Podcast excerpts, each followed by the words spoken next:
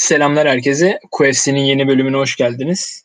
Ben Samet. Yanımda arkadaşım Mali ile beraber. Bugün de sizlerle beraberiz. Selamlar abi. Selamlar abi. Nasılsın, nasıl gidiyor? İyi abi ne olsun. İş güç koşturmaca devam aynı şekilde. Klasik yani. Sen nasılsın? Senin nasıl gidiyor? İyi ben de. Ee, karantinada yine uzun bir zamandır e, standart bir hayat yaşıyorum. Hmm, çok fazla bir değişiklik yok yani. Olsun abi ne yapacaksın? İstersen bugün ne yapacağımızla alakalı birazcık konuşayım. Hı hı. Bugünkü bölümde bir farklılık olduğunda zaten e, videonun başında e, müziği duyanlar anlamıştır. Farklı bir müzikle girdik. Gündemden konuşacağımız zaten çok kısır bir gündeme sahibiz. E, UFC 251 dışında e, bugün konuşacağımız tek konu Habib Nurmagomedov'un e, babasının vefatı olacak. Sonrasında UFC 251 etrafında olan haberleri, eventin nasıl şekillendiği, nasıl e, devam ettiği ile alakalı e, süreci anlatacağız. Başlayalım istiyorsan. Söylemek Tabii. istediğin bir şey var mı? Şu anda yok abi. Buyur Tamam. sen olayı öncelikle özetleyerek başla. Hmm, Zaten uzun bir süredir kendisi yoğun bakımdaydı. Abdülmanap Nurmagomedov. Ne zaman oldu olay? Sanırım bir haftaya yakın oldu. Ü- 3 Temmuz. Ölüm 3 tarihi. Temmuz. Hı hı. Aynen. Ee, tarihi. 3 Temmuz günü e, vefat ettiği açıklandı. E, tabii sadece UFC'den değil, bütün MMA komünitesinden büyük bir cevap da bulmuş oldu yani olay. Çünkü Yankı yani özel- uyandırdı bayağı. aynen. Özellikle Rusya'daki MMA komünitesinde zaten çokça sözü geçen bir figürdü kendisi. Onun vefatı. Aslında hani şey olarak da erken bir vefat diyebiliriz. Hani 58 yaşındaymış. Evet. Koronavirüs sebebiyle vefat Aynen. Koronavirüsten oluşan semptomlar sebebiyle. Hı hı. Ne diyorsun abi bu konuyla alakalı? Abi çok büyük kayıp. Hani e, oğlu Habib'den bağımsız olarak Abdülmenap MMA tarihinde çok önemli bir yeri olan bir isim. Ee, yani bir rakam var mesela. Hani bu önemli değil. Çok daha önemli şeyleri var da sadece rakam vermek için söylüyorum. Onun yetiştirdiği şu ana kadar 18 tane dünya şampiyonu sambocu varmış yetişti. Bu herhangi bir spor dalında bu kadar şampiyon yetiştiren bir insanı bulmak bile çok zor yani. Dünya çapında bu kadar iyi yetiştiren. Onun üstüne şu anda bizim UFC'de tanışık olduğumuz Dağıstan ekibinin hepsi Abdülmenap Nurmagomedov sayesinde burada. Sadece Habib, Habib de değil. Hı hı. Ve bunların da ötesinde yani bu laf bir quote olarak alıyorum. Hani nereden duyduğumu şu an tam hatırlamıyorum. Bir sürü e, taziye dileklerin arasında görmüştüm ve çok doğru, haklı bir cümle bence. Yani Abdülmenap Nurmagomedov'un yaptığı sadece sporun da ötesinde savaş ve suç arasında sıkışmış bir gençliğe umut umut olması, onlara farklı bir geleceğe yönlendirmesi zaten en büyük saygı duyulması gereken başlıca unsur. Evet. Yani çok zor bir coğrafyada, çok zor koşullarda yetişen insanları e, cidden doğru amaçlar uğruna, hayatlarını daha pozitif şekilde yaşayabilmeleri uğruna e, eğiten, geliştiren, hayatına bunu adamış bir temiz bir yüreği kaybettik. Haliyle bu durum büyük yankı uyandırdı ve en büyük düşmanları bile Habib'in, en sevmeyen, en tart anlaşamadığı insanlar bile taziye dilekleri, dileklerinde bulundu. Evet. Evet. Kendi vefatını zaten Abdülmanap'ın vefatından birkaç gün önce e, Kanır'ın işte bu bütün olayların e, Habib'in şeyden kaçtığıyla alakalı e, rekabetten kaçtığıyla işte kaçması için oluşturulmuş bir Para e, aynen bir şey olduğunu söylüyordu. O- onun yani hemen olmasa da neredeyse hemen üstüne bunun gelmiş olması da tabii kendisini üzmüştür diye düşünüyorum. En azından bu kadar ne denir namusa sahiptir falan diye düşünüyorum yani. Ya Üzücü abi evet o da. Ya o olay şeyin üstüne gerçekleşti bildiğim kadarıyla yanlış hatırlamıyorsam. Ya Habib'in ekibinden birisi işte koronayla dalga geçmek için e, Habib'in kanarı boğduğu anı koyup işte korona olursanız böyle olursunuz gibisinden bir fotoğraf atmıştı. Ona yorum olarak yazıp sildi sonra da. Hmm, Yani bu bunu yani ne olursa olsun burada ya kadar trash talker ve hani çok güzel ya- beceriyor bunu ama ben ya çok fazla sınırı aş- aşıyor bazen. Bu bence girmemesi gereken bir konuydu. Böyle çok da kötü oluyor. Bilmiyorum bence kötü de hissetmiştir. Çok fazla yani ben bu konuyu çok konuşmak istemiyorum. Hoş değil yani. Hı hı. Neyse ne değilse işte ama bir sürü yani herkes resmen camiadaki herkesten taziye mesajlarını görmek, verilen değeri görmek benim çok hoşuma gitti. Yani bu Tony Ferguson'dan tut Poirier'sine zaten Poirier çok saygılı bir insan da. İşte heavyweight'lerinden tut flyweight'ine, Dana White'dan Ariel Helvani'sine herkes yani. MMA ile alakası bulunan herkes bu e, saygıyı gösterdi. Ya hoştu. Yani çok değerli bir insandı. İşte DC'nin anlattığı şeyleri hafta içinde duymuşsundur. Böyle DC ile bile her zaman işte yardımcı olmaya çalışan böyle çocuk küçük çocuklara bile bir şeyler öğretmeye çalışan, yani öğretme aşkıyla dolu idealist bir insandı. Bu işte kanırı bağışladığı bir video var. Rusça Evet. yapılan bir röportajda işte benim, Evet. benim anlayışım, benim kültürüm, benim dinim bunu gerektirir. Ben e, gelse konuşsam yine konuşurum. İşte yapma, aksi şekilde düşünürse de ona saygı duyarım diye. Yani büyük bir yürekti. Üzücü oldu tabii. Onun dışında işte Voltaire's var mesela. Bu A- A- Anatomy of a Fighter şeyinin e, yapımcısı. O, o bayağı e, kendisiyle.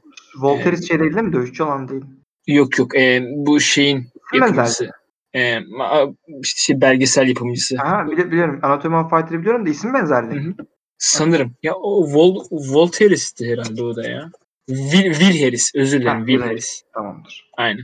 Ee, o da zaten bayağı Dağıstan'a falan zamanında gittiğinde e, çok fazla sıkça görüşmüş yani şeyle Abdülmanap'la. O da bayağı şeydi. e, bu tip taziye mesajlarını yazan insanlardan biriydi. Neyse. Şimdi bu konuyla alakalı şey sormak istiyorum sana. Sence Abi, Habibe gelmeden önce birkaç şeyden daha bahsedelim. Abi, Tabii, ama buyur. Soracaksın değil mi? Hı evet. Aynen. Şu ikisini de söyleyelim. Hani sadece MMA camiası değil hani Putin ve Çerkezlerin başkanı şu an ismini unuttum. Onlar bir tane doğrudan iletişime geçti Habib'le. Cenazesine katıldı galiba Çerkezlerin başkanı. Ba- ba- başkan mı deniyor ona? Başkan deniyor herhalde. Yani Evet. işte li- lideri. Aynen lideri.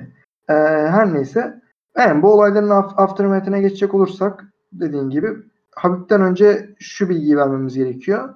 UFC Fight Island'da Dağıstanlı iki tane dövüşçü olacaktı. Abdülmenap'ın öğrencisi iki tane. İlk defa UFC deb- debüsüne çıkacaklardı.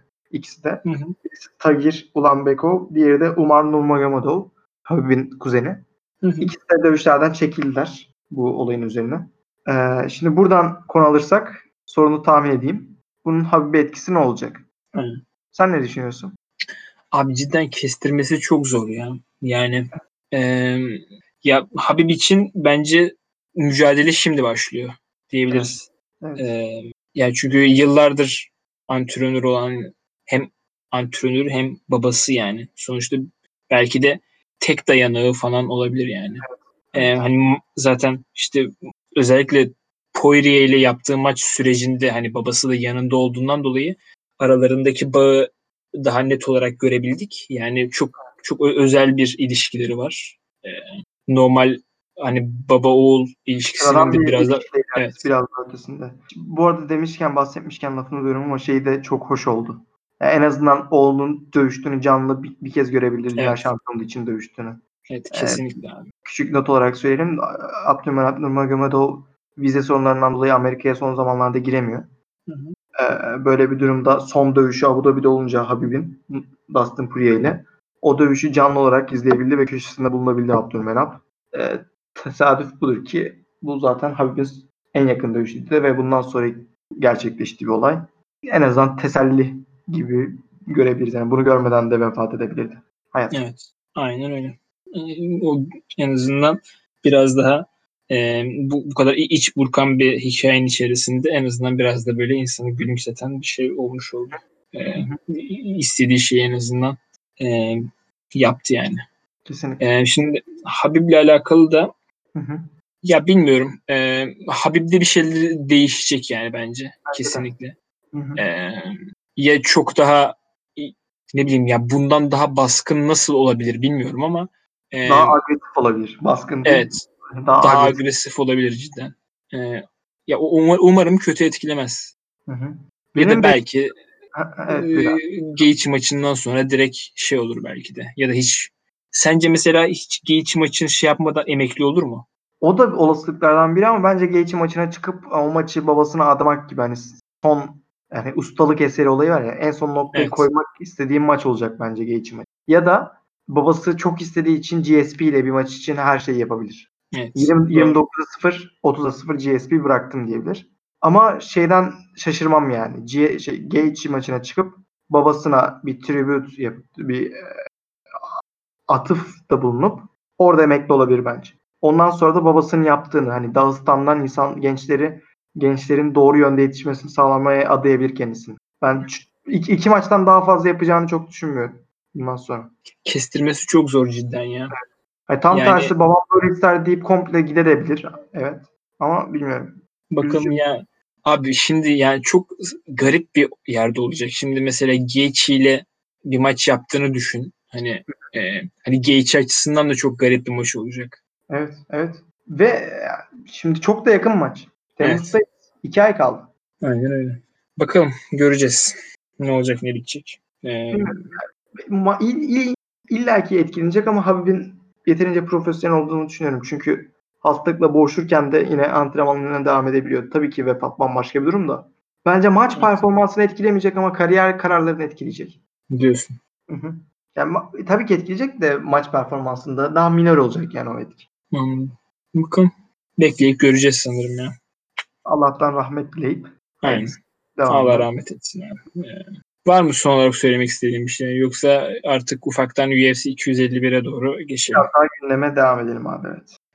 Ee, şimdi konuşacağımız kart öncesinde aslında çok şey bir kart oldu. Ee, dinamik bir kart oldu.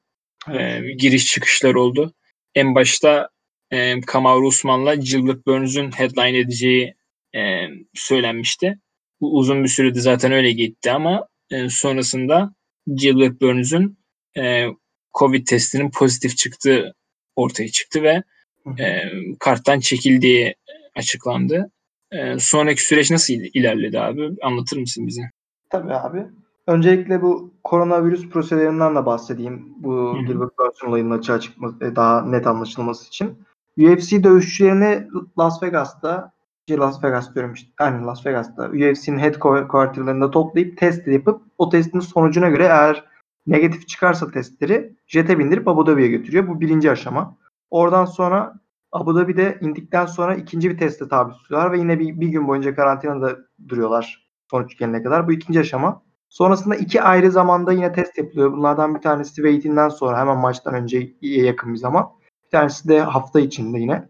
Eğer dövüşçülerden herhangi birisi herhangi bir zaman bu testlerden birinde kalırsa o kesinlikle dövüş alınmıyor, adadan gönderiliyor ve dövüş iptal olmuş oluyor. Yani bayağı katı kurallar var haliyle böyle büyük bir pandeminin içindeyken. Hani uluslararası bir organizasyon yapmak için gayet eee, başarılı şekilde kurallar belirlenmiş. İşte. Gilbert Burns bunun ilk aşamasında kaldı. Kendisi eee şeyde koronavirüs testi pozitif çıkınca haliyle maçtan otomatik olarak düşmüş oldu. Bu da hemen şeyin ertesi günü geldi bu haberde. 4 Temmuz'da. E, Abdülmenap Nurmagomedov'un vefatının ertesi günü geldi. Hı hı. Yani bir kötü haber daha gibi duruyordu işte. Çünkü o main event düşünce kart yani şimdi main kart Gilbert Burns'ta hali 10 üstünden 10'luk bir kartta diyebiliriz. Evet. 3 tane title fight işte Rose, Jessica Andrade maçı bir tane Pa- Paige Van Zandt gibi çok satabilecek bir kişinin karşısına tam bir killer vermişler. O öyle güzel bir maç. Ama 6-7'den itibaren maçlar biraz daha kalitesi düşen maçlardı ve bir maçı komple silmek main karta heyecan faktörünü azaltacak bir unsurdu. Evet. Derken Ne oldu? bir yiğit geldi. Bir aslan geldi. Yeresi de aslan gibi zaten. Ve ortalığa dahil oldu. Kim o? Evet. Jorge Gamebred Masvidal. Daha öncesinde Az zaten önce dediğin gibi o 10 üzerinden 10 olan kart 10 On- üzerinden 10. 11-12 oldu yani. Kesinlikle. Zaten olması gereken maç buydu. Gilbert Evet. Burns de çok iyi kesinlikle ama şu anda bu aşamada bu build up'la devam edersek olması gereken maç Kamaru Usman, Jorge Masvidal'di. Zaten UFC'nin de ilk tercihi buydu. Ancak Jorge Masvidal özellikle Nate Diaz ve Askren maçlarından sonra bir de Till de saymak lazım tabii. Ge- ge- getirmiş olduğu hype ve tanınırlıkla daha az fiyata Diaz maçındaki fiyattan daha az fiyata dövüşmeyi reddetti. Hı. Böyle olunca iş bayağı büyüdü. Masvidal bunu Twitter'a taşıdı. İşte bunu takip edenler oldu. Öncesinde John Johnson'da benzer açıklamalar olmuştu falan. Bayağı UFC ve Fighter Pay zaten bu programda daha önceki bölümlerde konuştuk. Oradan dinleyebilirsiniz. Ee, bunun üstüne Masvidal dövüşmüyorum dedi. UFC'de vermiyorum dedi. Ve aradaki bağları attılar. Gilbert Burns de tam o sırada Tyron Woodley'e karşı muazzam bir galibiyet alıp ben ucuza da dövüşürüm deyince maç Gilbert Burns'e gitti. Ama Masvidal işte bu Gilbert Burns'ün Covid olayı pozitif çıkınca anında Gamebred'in manasını anlatan bir Twitter postu paylaştı. Ee, işte postta tam olarak şey yazıyordu. Gamebred e, is an animal that has been bred to the bred to be game. Yani oyun için deliren hayvana game denir tarzı bir çevirisini yapabiliriz bunun. E, sonrasında bu belirsizlik korurken insanlar böyle küçük küçük heyecanlandılar. Yani ben de e, aşırı heyecanlandım böyle Allah oluyor mu falan filan diye. Sonra sürekli küçük bilgiler gelmeye başladı. Böyle Ariel Helvani sürekli diyor işte bakın bu oluyor. Olabilir. Negotiation'lar başladı. İşte Ga- Gamebred şey atıyor. Instagram'da Covid testi olduğuna dair bir post paylaşıyor. Ee, ne bileyim bir şey daha. Havalimanına gittiğine dair post falan paylaşıyor. İnsanlar oldu mu falan filan derken resmi açıklamada gelince aşırı hype'landık bir kere. Muazzam hype'landık. Çünkü olması gereken maçtı. Bu senenin belki en merak edilen maçı bu. Yani Habib Tony olmadığı için onu çıkarıyorum listeden. Bu Hı senenin hı. en merak edilen maçı bu olabilir. Bilmiyorum ben mesela DC Miocic'ten daha çok merak ediyorum bu maçı. Evet yani hiçbir fikrimiz olmadığı için nasıl eşleşirler adına evet ben de Usman Masvidal eşleşmesi daha beklenilir diyebilirim yani bence de. Hı hı. Ya belki işte İsrail'e desen ya Paulo Costa olabilir. Evet o, o, o da ya aynı kalibre işte ikisi de. Evet, evet. İsrail ve şey Jorge ikisi de yükselen yıldız. Hype Hı. var arkalarında bayağı. Diğerleri aşırı fiziksel, çok güçlü iki dövüşçü. Oradan benzerlikleri var ama bu maç tam olarak bir Habib Gaethje maçı abi. Şimdi o maça gelince konuşuruz bunu da. İkisi de stil olarak benziyor yani. Her neyse Hı. bu olaylardan sonra Masvidal'in testi negatif çıktı ve o da Fight Island'a ulaştı. Aynı şekilde Usman da biraz daha geç ulaştılar ve zaman biraz daha sınırlıydı onlar için ama şu anda bu yönden bir sorun yok gibi maç gerçekleşecek gibi duruyor. Testlerden geçti ikisi de. Sadece Masvidal'in koçlarından Mike Brown, ATT'den koçu katılamayacak. O önemli bir figürdü. Hem önemli bir strateji kaybı hem de e, yakınlık o duygusal anlamda bir kayıp. Bakalım bu nasıl etkileyecek Masvidal'i. Yani strateji o anlamında en azından adam yani 49. dövüşüne çıktığı için ve fayda IQ'su yüksek bir insan olduğu için çok aşırı aşırı etkilemesini beklemiyorum ama bakalım yine de Bilemeyiz tabii canım oyunda- maç içerisinde neyle karşılaşacağını. kesinlikle. Ee, Ee, o zaman bu evet. kartla alakalı e, başka bir haber aklına geliyor mu? Bu hafta içinde başka oluşan geliş, olan gelişme. Yo. Ya ha, Yani- e, Kamaru Jorge Masvidal olayından detaylı şekilde konuşacağız zaten. Bayağı detaylı şekilde. Hı hı. Onun dışında main event'e geçmeden son iki notum daha olacak abi. Hı hı. Dinliyorum. Ko, e, preliminslerdeki maç derinliği bu kartta biraz daha düşük. Main, main event 10 üstünden 11'lik olsa da preliminser dediğimiz gibi biraz daha e, mesela 249'a kıyaslayınca biraz daha düşük kalıyor. Hatta 250'ye bile diyebilirim. Ama burada da iki tane unutulmaması gereken maç var. Eliza Zaleski Dos Santos'la Müslim Salikov'un maçı tam bir striking battle olması bekleniyor. Eliza Dos Santos bir capoeira ustası. Müslim Salikov da Wushu Sanda yani Zabit, Nur, Zabit Magomed Sharipov'un usta olduğu o değişik striking stilinin ustası. İkisinin de kickboxu çok iyi ve muazzam bir maç olması bekleniyor. Benim Fight of the Night adaylarımdan birisi. Bu da şey gibi. Brandon Allen, Kyle Dawkins hakkında demiştim ya. Sleeper. Bu da, Evet. bu da öyle, öyle bir maç bence. Ee, şu an net bir prediction yapmayacağız ama kesinlikle izlemenizi tavsiye ettiğimiz maçlardan. Bir diğeri de Volkan Özdemir. Türk asıllı İsviçreli dövüşçü. Yiri Pro, Projaska ile dövüş, dövüşüyor. Bu Yiri'nin e, Octagon debüsü. Çek dövüşçü büyük bir win streak'le ve Rizin'de uzun süredir şampiyon. UFC'ye gelmesi uzun zamandır bekleniyordu ve UFC debüsünde veteranlardan Volkan Özdemir'le karşılaşıyor. O da güzel bir maç olması olmaya aday bir maç. Preliminlerin headliner'ı. Deyip pası sana veriyorum abi. Zaten Jiri Prochoska'nın ne kadar büyük bir e, beklentiyle geldiği aslında Volkan Özdemir'le ilk maçını yapmasından Kesinlikle. bariz. Kesinlikle. Volkan Özdemir bu division'da önemli bir e, mihenk taşı. Aynen yani sonuçta e, title shot bile almış birisi yani. Hı hı, hı. Var mıdır son olarak eklemediğim bir şey, e, eklemek istediğim bir şey? Ben direkt main kartın ilk maçından başlayalım o zaman. main kart analizi zaten uzun sürecek bence. Çok Hı hı. güzel maçlar olunca. Main Bakalım. kartına başlayalım hızlıca. Okey. Main kartın ilk maçında son zamanlarda zaten bir iki programda dövüş dışı konularla konuştuğumuz Paige Van Zant'ın Geri dönüş. aynen geri dönüşünde Am Amanda Ribas'la e, Women's Strawweight'te karşılaşacaklar. Hı.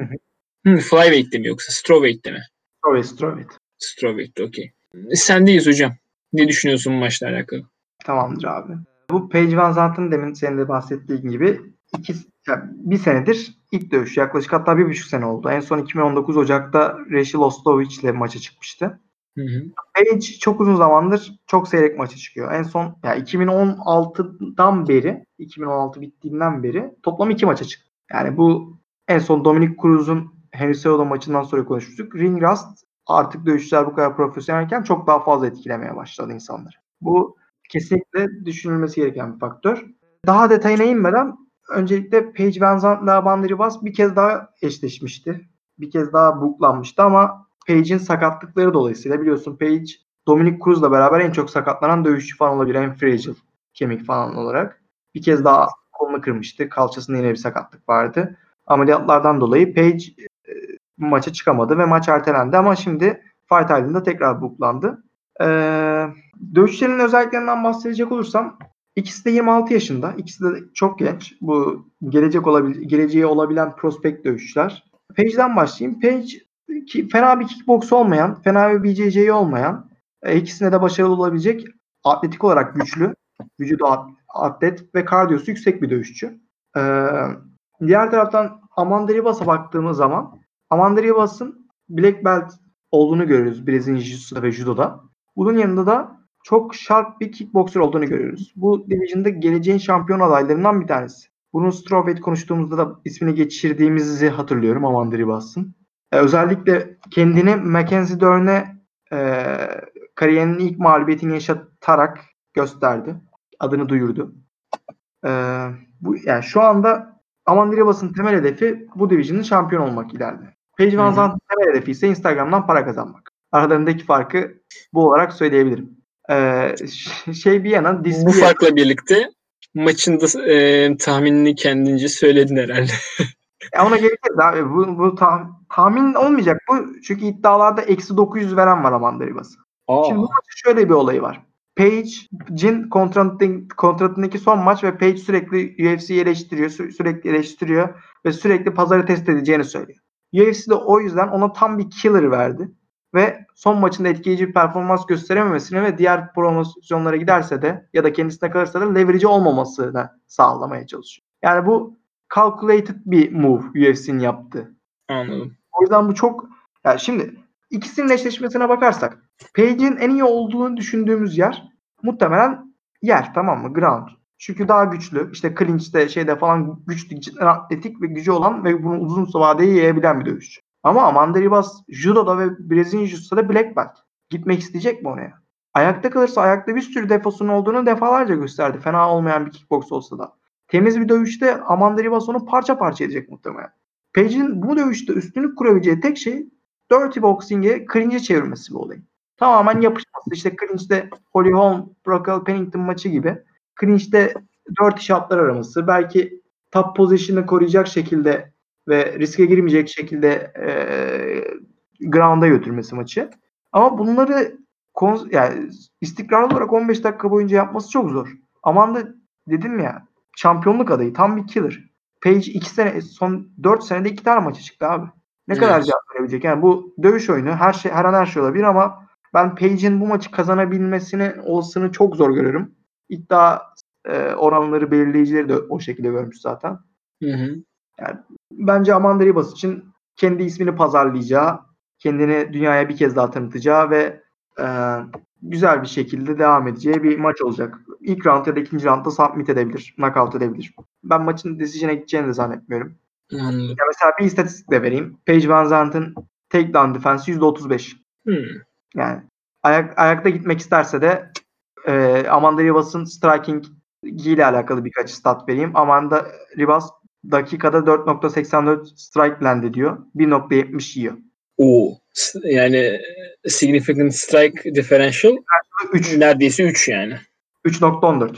Oo.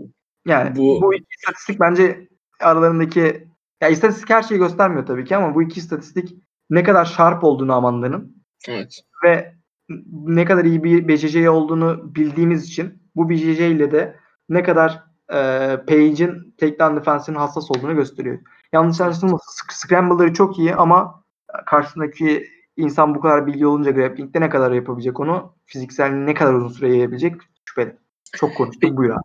E, Peki Evet, sence Aman sence Amanda Ribas bu maçı nerede devam ettirmek istiyor? Yani devam ettirmek ister. Hani ayakta mı gitmek ister yoksa Bence ayağı test etmek ister ilk başta. Çünkü ayakta da üstün olduğunu biliyor ve bir statement yapmak için bir KO onun için daha güzel olur. evet değil mi? Bana da öyle geliyor birazcık yani. Sanki Ayakta böyle bir Ha, Evet. Buyur abi. e, son round KO'su falan olurmuş gibi geliyor bana nedense. Ben son roundda kalacağını düşünmüyorum da ola- olabilir evet. Bu arada Page'e o kadar eleştirdik yani Instagram'da daha çok zaman geçirmesi falan filan. TikTok'ta özellikle neyse. Ee, TikTok'u da biliyorsun şeyler falan çıktı. Dağılıyorum gitgide, ama bir sürü güvenlik sorunu falan çıktı. Evet evet. Bugün arkadaşla onu konuşuyorduk da o e, tersine mühendislik falan uygulamışlar herhalde. Bütün her şeye ulaşmaya çalışıyormuş telefonda. Evet abi çok Ee, çirkin. Allah'tan yakından bile geçmedik şükür. Bakalım. Ee, zaten Amerikan hükümeti tarafından da hep e, işte Çin Komünist Partisi'ne bütün bilgilerin aktarıldığı ile alakalı falan böyle bir açıklama yapıldı. Yani Bakalım. Yani hepsi birbirinden beter ya. Hangisine güveneceğim kesinlikle. bilmiyoruz. Her neyse e, şeyden girdim buna. E, Instagram modeli falan filan diye arada dalga geçiyoruz da çok tough, Hı hı. kolay kolay bitmeyecek ama Amanda farklı bir seviye. Okey. Başka notlarıma bakıyorum. Başka aktaracağım bir konu yok abi burada. Okey. Ha, O zaman KO yani, anahtar olacak bu maçın çözümünde. anladım. Benim de söyleyecek bir şeyim yok bu, bu maçla alakalı çok fazla. İzin verirsen o zaman sıradaki maça geçeyim. Tabii ki abi buyur. Ee, sıradaki maç yine strawweight'te olacak. İki eski şampiyonun mücadelesi ve rövanş mücadelesi olacak. Ee, Jessica Andrade'la Rose Namajunas arasında olacak bu mücadele. Gecenin ikinci maçı olacak. Ee, istersen ben başlayayım bu maçı. Anlayacaktım buyur abi. Ee, En Sen- yayından önce konuşuyorduk ya en favori dövüşçü. Rose'u saymayı unuttun. e, evet. e, sanırım kadın MMA'inde en sevdiğim dövüşçü olabilir yani. Rose. Namajunas. Benim Zaten ilk, aynen. Evet. Bullet. Evet. Ee, ya maçla alakalı da ne diyebilirim? Şöyle ilk maçı zaten izlemiştik. Gayet net hatırlıyoruz. Ee, üstünde de konuşmuştuk bayağı fazlaca. Ee, Bu yani program- çok aynen çok uzun bir analiz yap, yapmayacağım da sadece şey diyeceğim yani Rose ilk maçta çok iyiydi. çok iyi. Çok abi. çok iyiydi. Çok çok iyiydi yani. Ve e, eksik olduğu noktalar vardı ama yani çok çok iyi olmasına rağmen. Zaten o eksik olduğu noktayı çok iyi e, şey yaparak biraz daha e, exploit ederek Jessica Andrade aslında kendisi için böyle kısa yoldan alabileceği bir galibiyet aldı. E, Hı onun üstüne ben Rose'un çalış, çalışmış olacağını düşünüyorum. Yani bu konudaki eksiklerini işte biraz daha takedown'ları savunmadaki eksiklerini kapatacağını düşünüyorum ve birazcık daha rahat bir galibiyet e, rahat bir galibiyet galibiyete uzanabilir bence Rose'un. E, zaten e, yanında şey de var işte hani hem nişanlısı var baş antrenörü olarak ama Very, T- Trevor Whitman da var severiz. E, very. yani tabii, aynen baş antrenörü olmayacak ama efendim MMA aleminin en zeki insanı falan diyorum. Aynen. Ee, ya baş antrenör olmayacak ama sonuçta o beyni e, ona illaki katkıda bulunacaktır. Kesinlikle, kesinlikle. E, köşende bulunmasını iste- isteyeceğim birinci insan falan Trevor. Aynen. Ee, ya öyle düşünüyorum. Ya bilmiyorum. Jessica, abi Jessica Andre yani ya bu olayda şey düşünüyorum birazcık ben şimdi hani bu koronavirüs süreciyle alakalı. Mesela özellikle Brezilyalı dövüşçüler konusunda e, yani Brezilya'da olan durum şimdi biliyoruz zaten çok fazla şey olmaya başladı, artmaya başladı vakalar.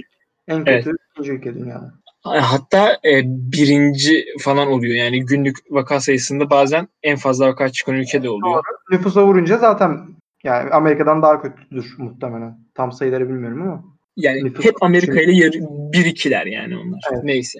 E, hani işte orada mesela böyle bir durum içerisinde e, Brezilya dövüşçülerin bu maçlara nasıl hazırlanıyor oluşu benim aklımda bir soru işareti. Hı hı. Evet. Yani adamların cumhurbaşkanı bile koronavirüs oldu. Hani e, ortalık birazcık kaos gibi. O yüzden mesela aynı sebepten dolayı işte Jose Aldo'nun da e, Prensi olan var ya. E, ne? Prensi olan var. Cumhurbaşkanı Evet. normal.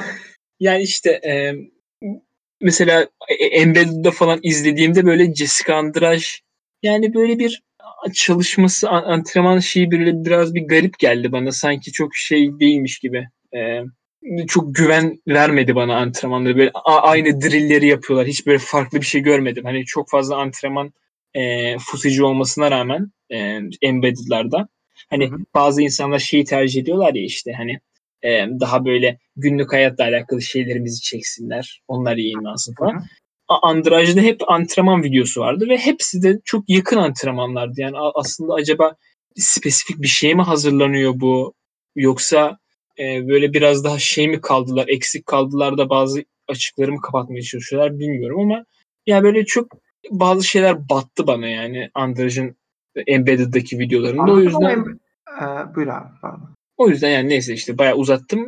Yok yok Bu nedenle e, Namayonas'ın kazanacağını düşünüyorum. Bir technical knockout falan olabilir yani. E, ikinci, üç, üçüncü roundda falan diye düşünüyorum. Ee, anladım. Ee, şunu söyleyeceğim. Son dediğin embedded olayında pek biraz ayrışacağız bence. Hı hı. Ama yani Okey. sonuç sonuç olarak katılıyorum. Embedded'de şöyle düşünüyorum. Yani genel olarak dövüşçüler zaten kozlarını çok sermemek için bir iki tane kombinasyon çalışıyorlar Embedded'de. Yani herhangi bir videosunda ya da bu op- open workout'ta falan çok expose etmeye çalışmıyorlar. Onun haricinde zaten Andraj'ın çok fazla tool'u da yok. Hani hiç yoktu. Hani bu koronavirüsle alakalı olduğunu zannetmiyorum. Ve onun da dışında herhangi bir dövüşçü tipine koronavirüsten dolayı oluşan durumların en az etkilenmesi bence Andraj tarzı bir dövüşçü için. Andraj antrenman yapmasa da zaten yapmış olduğu şey belli. Güçlü ve herhangi bir power punch, herhangi bir slam'i, herhangi bir e, takedown'ı oturtursa ona göre devam edecek. Zaten antrenmanını çok düzenli olarak yapıp kendisini gitgide daha keskinleştirmesi gereken Rose. Keskin olmazsa kaybedecek olan Rose. Jessica'nın keskinlikle uzaktan yakından ilişkisi olmadığı için eğer kondisyonu yerindeyse 2-3 sparring yaptıysa bu onun için yeterli olacak zaten. Dövüş stratejisinde çok fazla bir şey değişmeyecek. Anladım. O yüzden orada ayrı, ayrışıyorum senden abi. Ama onun dışında e, maçı genel olarak düşünecek olursak e, ilk, ilk dövüşle alakalı söylenen her şeye katılıyorum. Yani Rose tamamen öndeydi.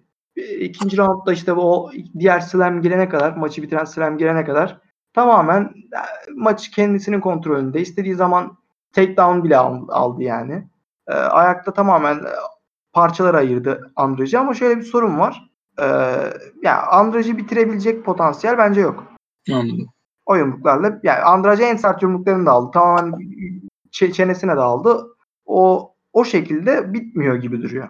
O anda gördüğümüz şeyle.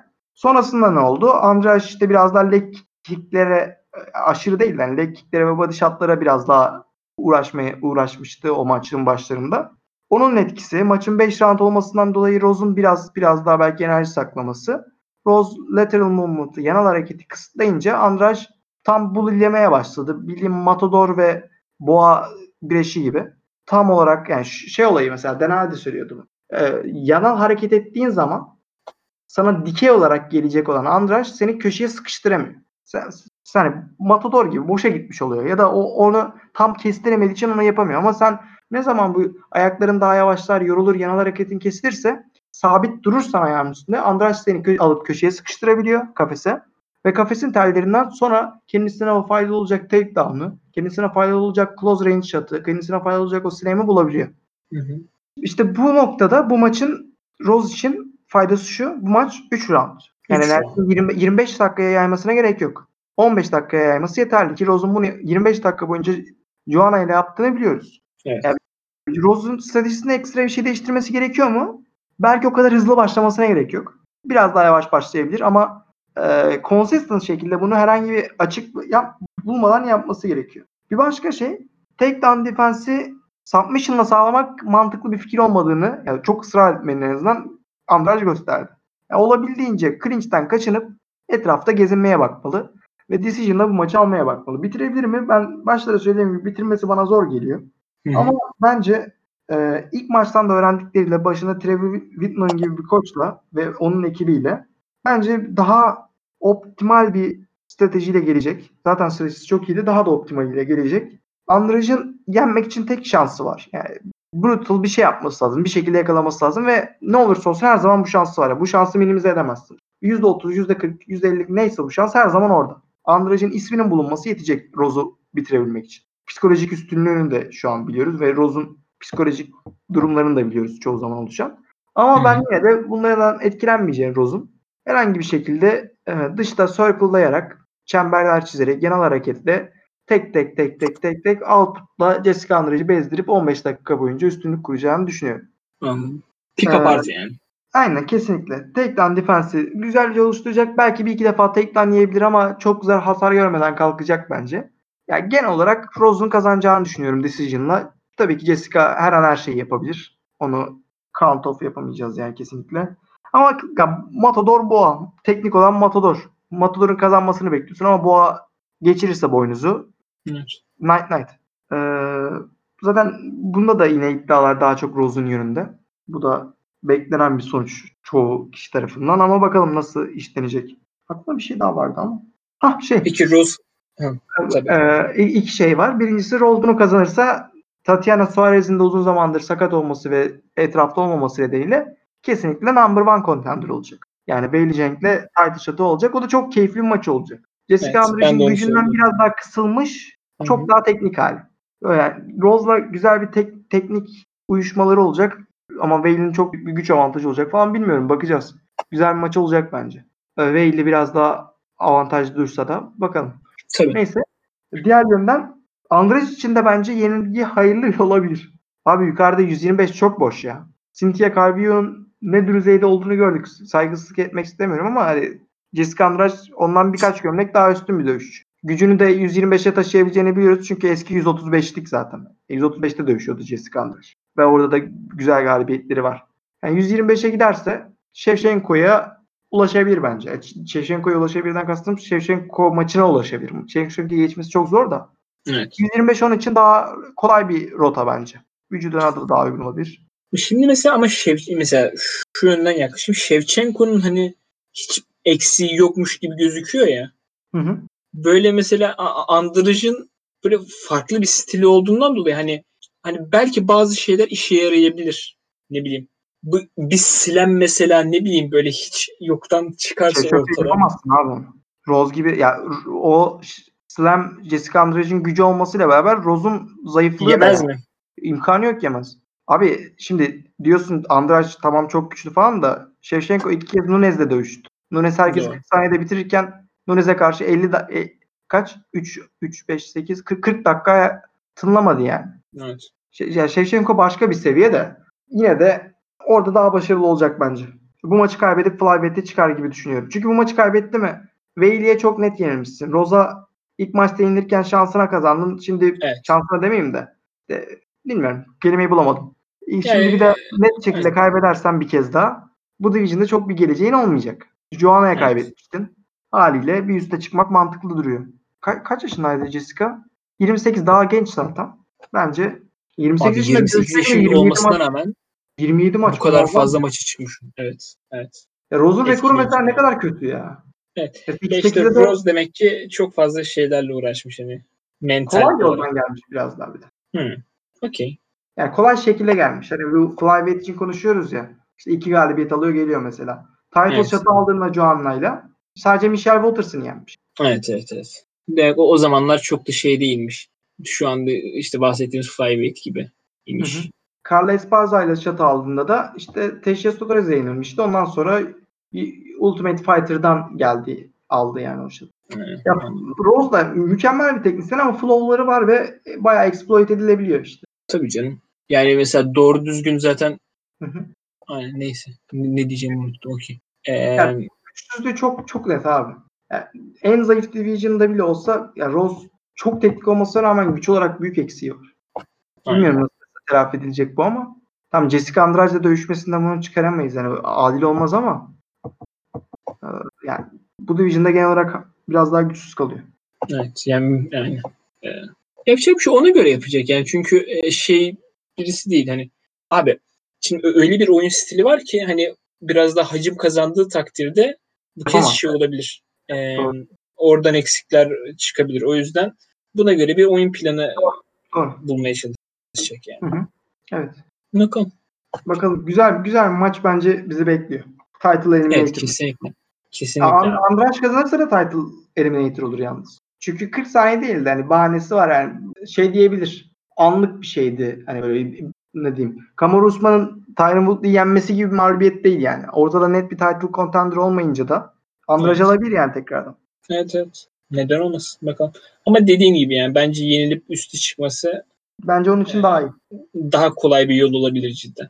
Hı hı, hı. Çünkü ben de mesela hani bir daha Wade ile yapsa ya zor yenme ihtimalini çok görmüyorum Ya. Vayner'in Joanna'ya karşı olan taflığını gördükten sonra bilmiyorum. Evet. Zor yani. Evet evet. evet. Bakalım. Diyeceğim bir şey yoksa abi Geçelim Aynen. mi sıradaki maça? title maçlarına geçelim. Kemer maçlarına. Aynen. Gecenin üçüncü maçı anakarttaki Co-main'in co-main'i. aynen. Ee, e, Bantamweight'te olacak. Bir yanda Peter Yan'la Yok. No Mercy miydi? Ee, No? Mercy, aynen, aynen. Aynen. Karşı tarafta Jose The King of Rio Aldo yapacak. Ee, Jose'nin öyle bir lakabı mı var ya? Kendisi kullanmıyor Yani- yani. E, yok kullanmıyor da King of Rio diyorlar yani. Aynen doğru doğru. Ee, Jose Aldo Junior. Aynen Junior diyorlar evet. Ee, şimdi bu maç e, Bantamweight olacak az önce dediğim gibi. Bantamweight bayağı Staked. evet e, Bantamweight title için olacak. Zaten Henry Cejudo e, relinquish ettikten sonra böyle bir karmaşıklık oldu. Hmm, İşte title shot'ı kim alacak falan diye. Uzun süre Aljamain Sterling'in ya da işte Corey Sandhagen'ın falan da e, bu title resminde e, ünvan resminde olabileceği konuşuldu ama onlar kendi aralarında maç yaptıktan sonra Dana White'ın Peter yenen somebody falan gibi şeyinden sonra e, o somebody'nin Jose Aldo olduğu açıklandı. Tabii bayağı tepki çekti bu karar. Çünkü e, Jose Aldo son iki maçını iki maçta kay- kay- kayıpla geliyor. evet. E, ne diyorsun hocam? Sana bırakayım sözü. Teknik olarak çok doğru karar değil. Ama anlaşılamayacak bir karar değil. Sonuçta Jose Aldo'nun geçmişi featherweight yani featherweight'in GOAT'u kim? Jose Aldo. Şu an GOAT tartışması yapsak ilk onda mı? İlk onda. Yani şu an bu title alması mesela onun kariyerinde de büyük bir şey olacak. Emekli olacağı söylüyordu 2020'nin sonunda. Olur mu olmaz mı bilmiyoruz. Daha genç yaşı ama çok fazla maçı çıktı. Çok hasar aldı. Ama şey e, UFC ile bir e, dövüş anlaşması imzalamıştı herhalde. Bundan iki maç önce mi? Bir maç önce mi? 4-5 maçlık bir anlaşma Aynen. Bu sene çıkıp bitirmeyi düşünüyordu en son. Bu Hı. sene 4 3 4 maça çıkıp bitirmeyi düşünüyordu. Öyle bir haber görmüştüm. Ee, be- belki ondan sonra yenilemiş olabilir. Ge- geçen sene neyse. Ee, ya yaşı genç yani istese devam eder. Mesela Bantamweight'i kazansa ve orada da birkaç title koruması e, yapsa kendisi için kendisinin legacy'si için bayağı güzel olur. Evet, Neyse. Ya ben Jose Aldo'nun çıkmasını birinci olarak tercih etmezdim ama aşırı da şey değilim ya. Şüpheci değilim. Niye böyle falan değilim. Şimdi dövüşçüleri analiz edersek Piotr Yan'dan başlayacağım. Piotr Yan 14 galibiyeti bir mağlubiyeti var. Bir mağlubiyetin rövanşını almış ve o bir mağlubiyeti tartışmalı bir split decision kariyerinin daha başında gelen bir şey. Yani teknik olarak e, şey, pratik olarak mağlubiyeti yok varsayabiliriz. UFC'ye girdiğinden beri 6'da 0 zaten herhangi bir mağlubiyeti yok. Bu kartta zaten UFC'de daha mağlubiyeti olmayan 3 dövüşçüyü analiz, edeceğiz az sonra. Birisi Evet. Piotr Yan olmak üzere. Ee, Piotr Yan elit bir striker. Zaten boxing geçmişi var. Ee, MMA'de 15 maçı olsa da daha tecrübesi az gibi olsa da büyük bir boxing tecrübesi var. Daha önce çok fazla ringde bulundu yani. Ee, çok güçlü bir dövüşçü. Çok böyle durability'si de yüksek. Yani fiziksel olarak diğerlerinden ayrılıyor bu division'da. Daha fiziksel olarak güçlü. Klasik o Rus genleri var yani. Evet. Grappling'de de işte bu güç- gücünü kullanarak yani pür güçle yine grappling'de efektif olabiliyor. Ee, strike differential'ına baktığımız zaman hani boxing'den bahsettim. Dak- dakikada 5.65 strike land ediyor. 3.15 yiyor. Yine 2.5'u varan bir strike differential görüyoruz ki Bantamweight'te UFC'de bu çok belli edici bir faktör. Bunun yanında Evet. 1.73 takedown defensi var. Pardon takedown average var her 15 dakikada. Yani takedown'unu da sık sık kullanıyor. Onu da bir faktör olarak koyuyor ortaya. Ee, onun dışında daha çok high guard kullanıyor abi. Daha ellerini yüksek Hmm. kullanıyor ve pressure'ı çok seviyor. Bu high guard biraz daha boxing temelinden geliyor. Ama şöyle bir durum var. Normalde high guard'ın nasıl bir zararı var? İşte body shot'lara daha açık oluyorsun ve Jose Aldo body shot'larıyla ünlü. Ama Piotr Yan bunu verecek mesafeyi vermiyor. Senin üstüne geliyor. ya da sana bir şeyler düşündürüyor genelde. Sen yine bunu Dan Hardy'den alıyorum. Line'ı. Buradan Hı hı. tekrar selamlar. Kendisiyle çok yakın arkadaşız. Ee, ya sana sürekli o stance'da durarak, high guard'da durarak kendi teknik bilgisini de bildiğinden dolayı rakip ne kadar yetenekli olabildiğini bildiğinden dolayı sanki sürekli bir şey geleceğini zannettiriyor. Hiçbir şeye vurmasa bile o yüzden sen biraz da stun olarak kalıyorsun. Lan şimdi ne vuracak? Niye bu şeyi üretmiyor falan diye beklemediğin anda gidiyorsun. Şey gibi bu Anderson Silva'nın ellerini aşağı çekip böyle yumruklar gelince hala daha tepki vermeyip counterlamaması gibi. Counterlayabilir ama counterlamıyor. Neden? Çünkü senin üstüne iyice gelmeni istiyor. Benzer şekilde Piotr Yan bilerek kaçırdığı vuruşlar yapabilen bir dövüşçü. Yani egosunu böyle kenara bırakabilen bir dövüşçü. Yani bilerek kaçırıyor ki sen abi böyle bir flow varmış gibi ona doğru yönel ve oradan seni exploit etsin tamam. Şimdi bu yani Inception'daki ikinci, üçüncü realm vardı ya ileri bir yani çok ileri bir seviye striking. Evet. Ya bunu düşünmek ve yani e- egonu tamamen kenara attığını gösteren bir şey bu. Yani dövüşçü olsan bilerek kaçırır mısın abi? Bilmiyorum. Ya abi bilmiyorum ya bu cidden çok ilginç bir olay ama e, bu şey de olabilir biraz daha. Şimdi top level co- competition'da ne kadar yapılabilir bu? Sorgulanır. bu kadar öldükten sonra ona da geleceğim. Evet. Ee, ya striking'i çok güçlü, kendisi çok güçlü, e, conditioning yine çok iyi. Ya her açıdan sorunsuz duruyor Piotr Yan. Zaten bu Evet. division'daki şu an en revaçta isim o. Ancak bir tane soru işareti var. Bu eleştiri değil belki o seviyededir. Bilmiyoruz yani. Daha o kadar büyük bir competition'la girmedi. Evet Faber yendi. Riviera'yı yendi. İşte Faber'ı sadece yenmedi. İçinden geçti. Riviera'nın da içinden geçti. Ama yine de işte Jose Aldo gibi bir isimle karşılaşmadı.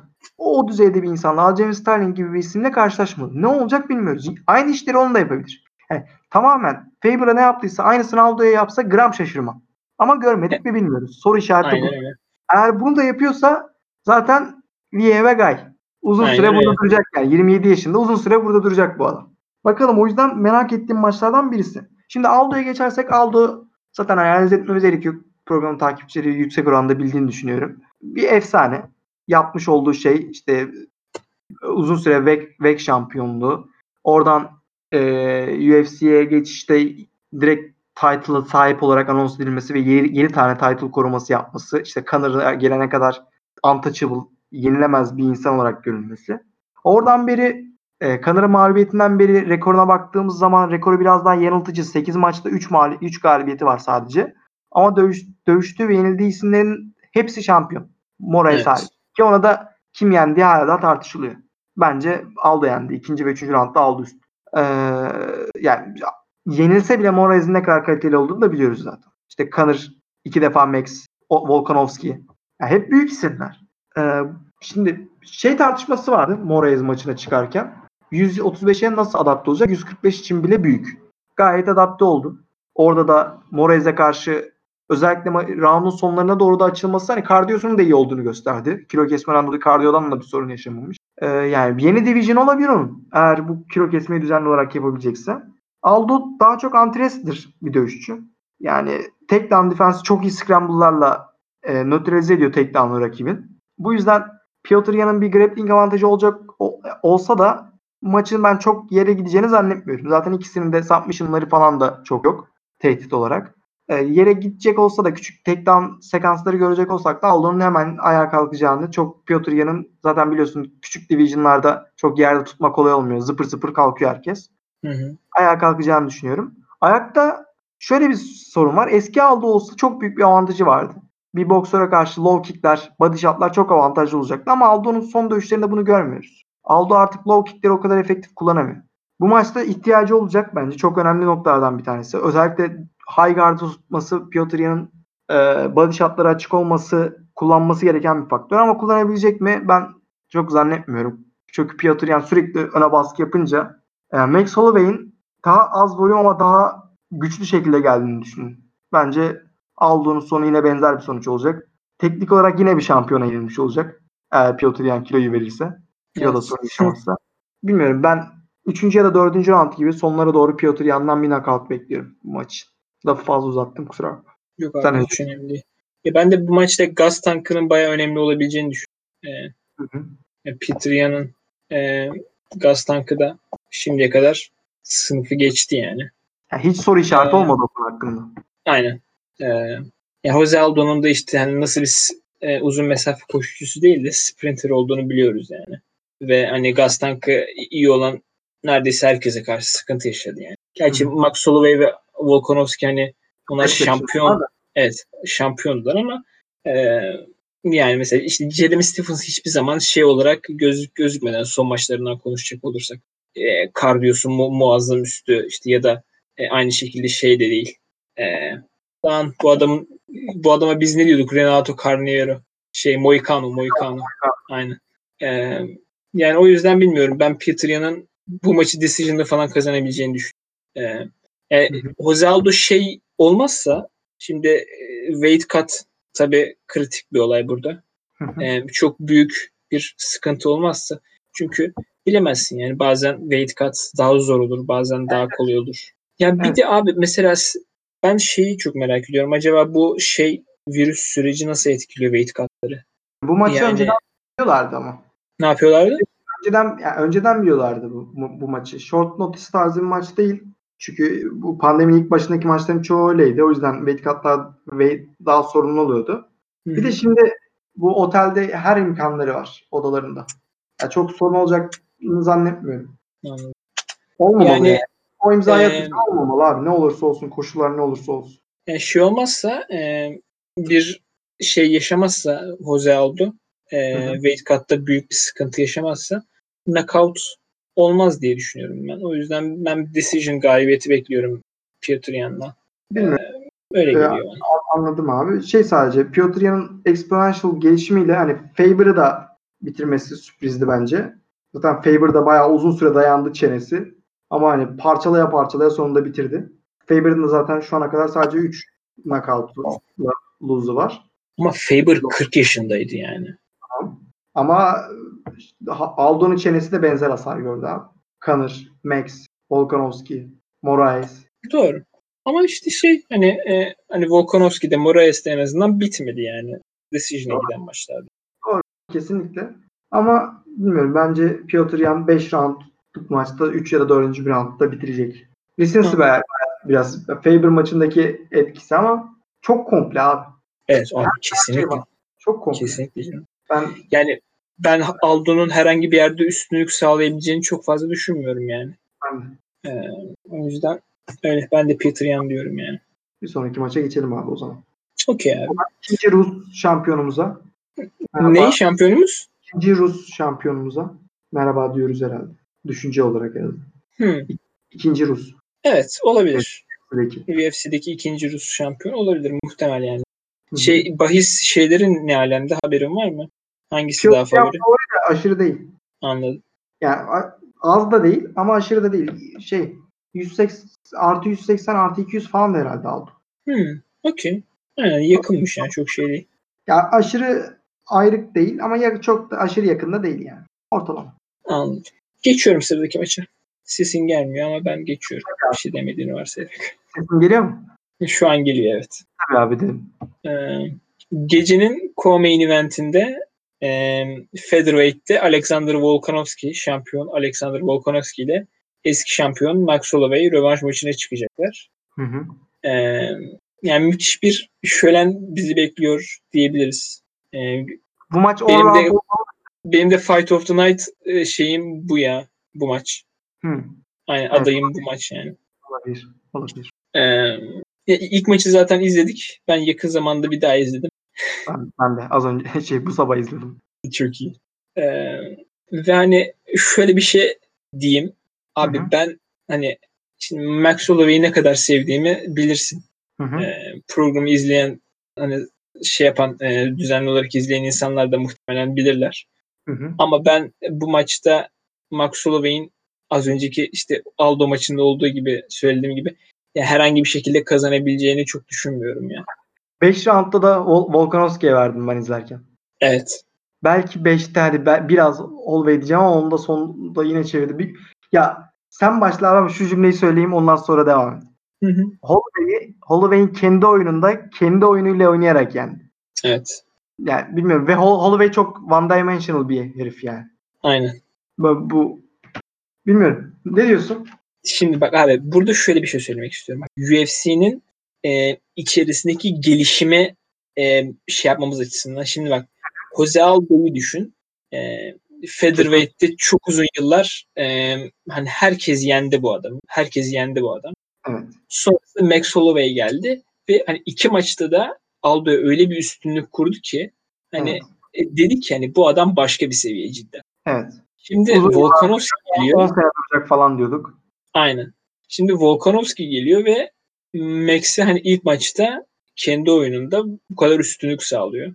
Hı hı. Yani hani bu nasıl bir seviye abi? Nasıl bir seviye farkı? Hani UFC bu kadar kısa sürede nasıl aslında o skill pool'da yani nasıl bir derinleşmeye gitmiş cidden Kesinlikle. çok şaşırtıcı bir olay yani. Bunu Dominic Reyes'in koçu söyledi hafta içinde. Bak o, o haberi atlamışız şimdi aklıma geldi. İşte John'un şu anda bu kadar struggle yaşaması John'un düşüşünden değil talent pool'un yükselişinden diyordu. Evet. O, kesinlikle, Kesinlikle. onun etkisi var. Kesinlikle onun etkisi var. Yani maç üzerinde de yorum yapacak olursak e, Hı hı. e, hani e, Peter Yan Jose Aldo maçıyla alakalı da söylemiştim. Bu maçın da UFC'de hiç yenilmeyen tarafı Volkanovski. Hı hı. Çok ilginç değil mi? Son yani ilk üç maç en önemli üç maçın bir tarafı bir veteran, diğer tarafı da UFC'de hiç yenilmemiş birisi. Evet kesinlikle kesinlikle. Bayağı güzel denk gelmiş. Ve hepsinin Ee, yani bu yenilmemişlerin hepsinin bir mağlubiyeti var. Volkanovski ilk maç Holloway'in zaten bütün mobilitesini falan içinden geçti yani leg kicklerle. Gerçi Embedded'da Max Holloway şey falan dedi işte çok acıtmamıştı bacaklarım hala iyilerde falan dedi de inandık. hikaye yani abi. O Tamam stansı değiştirmek zorunda kaldı falan. Bayağı e, hareketini kısıtlamıştı yani Volkanovski'nin kickleri. Yani Max Samet, Samet sesin gelmiyor bana hiç. Samet. aa hiç gelmiyor mu sesin? Şu an şu, Şu an- an, an- geliyor sesin. Şu an Şu an geliyor. geliyor. Aha. Ee, Ee, ne yapalım? en son neredeydim? Keselim mi? Ben keseceğim sen zaten. Sen şey yapma. Ben devam ediyorum bu şey yapmaya. En son duyduğum Hı hı. şey e, şeyden devam edelim. Bu Piotr Yan'la şey hepsinin ortak noktası dedik ya bir mağlubiyet. Orada bir not daha ekleyecektim ama diyemedim. Yani dedim de gitmedi. Tamam. Ee, O- okey, Oradan Piotr- sonrasını ben duymadım zaten çünkü senin. tamam tamam. Sen işte Piotr Yan dedik. Ondan sonra ekle notunu. şey hepsi ha öyle mi diyor? Hayır, şey- biraz daha geriden alalım. Akışı uyalım bence. Tamam. Okey ben başlıyorum o zaman. Aha. Şimdi abi burada da şöyle bir ilginç bir not var. Az önce sen zaten Piotr Yan Jose Aldo maçında da söyledin. Ee, son 3 maçın gecenin en büyük 3 maçının bir tarafı UFC'de hiç yenilmemiş bir taraf. Diğer tarafta e, veteran UFC'de uzun süredir vakit geçirmiş bir. Kesinlikle. Bayağı ilginç gelmiş. İlginç denk gelmiş. Ee, öyle. Ve Maçı bunların- yorumlayayım mı? Öncesinde Tabii abi. şey söyle. Bunların hepsinin bir mağlubiyeti var kariyerlerinde. Hatta daha da komiği Usman'la Volkanovski'nin win streakleri aynı gün başladı. Aa, 14 Aralık 2013. İkisininkiler. Birisi. Avustralya'da, birisi nerede şu an hatırlamıyorum. Aynı Evet. gün bitmeyecek ama sanırım. Belli olmaz. evet aynı Çok gün bitebilir. Ya, Zor. Aynı anda ikisinin de olması zor bence de. Hem Max'in hem Evet. Malvide'nin yenmesi. Evet evet. Neyse. Buyur abi. Neyse ben Maç hakkında. maçı aynen Volkanovski Holloway maçı ya ilk maçta Volkanovski Holloway'i nasıl e, mobilitesini kısıtladı gördük zaten. Hı hı. Ee, yani işte Holloway embedded'da şey falan dedi işte leg kickler çok fazla sıkıntı yaratmamıştı bana bacaklarım iyi durumdaydı falan ama sonuçta o stance'i falan değiştirdi hani daha e, çok familiar olmadığı olan ters guardla devam etmek zorunda kaldı Evet, yani. abi O- kesinlikle kolpa yani. o, o, o bayağı ritmini, oyun ritmini falan da zedelemişti yani Max Holloway'in. Hı hı. O yüzden hani asıl önemli noktalardan birisi olacak sanırım. Max Holloway o leg kickleri çeklemediği sürece e, Volkanovski'ye e, en azından mobilite anlamında bir üstünlük sağlayamayacağını düşünüyorum ben. Hı hı. Yani yani Embedded'da izlediğim kadarıyla da Volkanovski kicklere bayağı iyi çalışıyor yani. Bu Parçalayacak yani o bacakları. Aynen. Neyse onun kurza yaptığı gibi. Evet aynen şey falan şeyle çalışıyordu böyle muhtemelen bir direk onun etrafını işte e, yumuşak bir şeyle kaplamışlar. Direklerle çalışıyor yani leg kickleri bayağı şinleri şey yapıyor e, sivriltiyor yani. Hı hı. Gayet Ya- abi. Yani mobilite bayağı şey olacak. Şimdi iki tarafta da bitmeyen kardiyo var. E, Hı hı. Volkanovski biraz daha kuvvetli belki yumruğunda. Ama Hı hı. asıl şey yani ilk maçta zaten şeyini gördüğümüz için mobilite. Hani hangi taraf daha böyle hareket edebilen lateral movement'ları daha iyi yapabilen kişi Counterlayabilen. olacaksa, evet counterlayabilen kişi olacaksa muhtemelen o bir adım daha öne geçecek maçta. Evet. Ve bunun da ben e, yani Max mesela şey e, bu maçlarla bu maç için hiç sparring yapmamış mesela ve antrenörleriyle hep Zoom üzerinden görüşmüş. Umarım Volkanovski bu inanmıyor buna. Hı? Volkanovski inanmıyor buna. Yalan atıyor diyor. ha enteresan. Taktik yapmaya çalışıyor. İnanmıyorum diyor. Eğer bunu yaptıysa çok yazık diyor. Kontak yapmadan antrenman falan yapamazsın. E, çok ilginç. Yani ben hiç düşünmemiştim böyle bir şeyin palavra olabileceğini yani. Bilmiyorum ben de. Doğru Kestirmesi zor. Evet. Yani dediği e, öyleyse baya farklı bir antrenman stiliyle çalışmak hani sıkıntı olabilir Max için yani hiç yapmadığı bir şey yapmak ama evet Bu kadar, bu kadar keskinlik, mobilite diyoruz. Hani onu zoom'lusuna falan nasıl yapacaksın? Nasıl kendini Evet, evet? Bilmiyorum. Umarım öyle değildir yani. Çok basit bir maç izleriz eğer öyleyse. aynen. Umarım olmaz. Yani ne olursa olsun hani Max çok iyi çalışmış da olsa bu maçta ben Volkanovski'yi bir adım önde görüyorum yani. Anladım. Ee, Nasıl biter peki? yani muhtemelen bu da bu maç decision'e gider gibi geliyor bana ya. Ben e, Volkanovski gerçi Max'i bitireceğini falan söylüyor da Max'i Ben onun çok çok mümkün olmadığını düşünüyorum. Yani mümkün de olabilir tabii. Sonuçta Volkanovski yeteri kadar kuvvete sahip ama e, Poirier beceremedi. yani en azından distance'a gitmesinin daha muhtemel oldu. Hı hı. Poirier Aynen. ve Conor beceremedi. Bilmiyorum. Bir becerirse büyük bir statement olur harbiden. Ama- Abi çünkü e, Holloway mesela şöyle bir istatistik gördüm. E, en fazla e, knockdown olmadan maç e, istatistiği var. Gördün mü onu? Yok görmedim. E, birinci BJ Penn 25 maç. Ardışık mı? E, nasıl? A- aynen. Ya bilmiyorum artık ardı, ardışıktır. Hı hı. İ- ikinci sırada John Johnson'la Max Holloway var 21'er maç. Oo. Yani e, mesela şunu düşün. Tepedeki 3 kişinin ikisi Hawaii'li abi. Müthiş bir istatistik yani. Çok iyi. Abi Hawaii ve Meksika'nın suyunda bir şeyin de var herhalde bu. Bilmiyorum. Muhtemelen. Muhtemelen yani. Hani bayağı güzel istatistik görünce çok hoşuma ya. gitti. Çok iyi. Ya, Volkanovski cidden hani bitirebilirse Max Holloway'i heads Çok off yani. Kesinlikle. Kesinlikle. O yüzden ben decision'a giden ve Alexander Volkanovski'nin kazanacağı bir maç olacağını düşünüyorum. Ve sözü sana bırakıyorum. Tamamdır abi. Sağ ol görüşlerin için. Ben ben de genel olarak seninle aynı görüşteyim. Kısa bir özet geçecek olursam. Ee, onun haricinde birkaç diyeceğim not var. Şimdi bu ikilinin eşleşmesinde bana çok ilginç gelen bir şey var. Max 5 foot 11 inch tall. Yani 5.11 yani 1.80 boyunda. Volkanovski ise 5.6 yani 1.65 falan.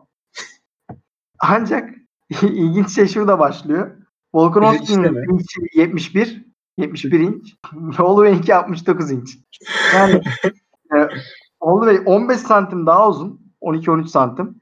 Ama 5 santim daha kısa kol şeylere kanat açıklığına veya kollara sahip haliyle. Abi bu çok saçma. Tam bir goril ya Volkanovski. Kesinlikle Ape Index diye bir şey var ya.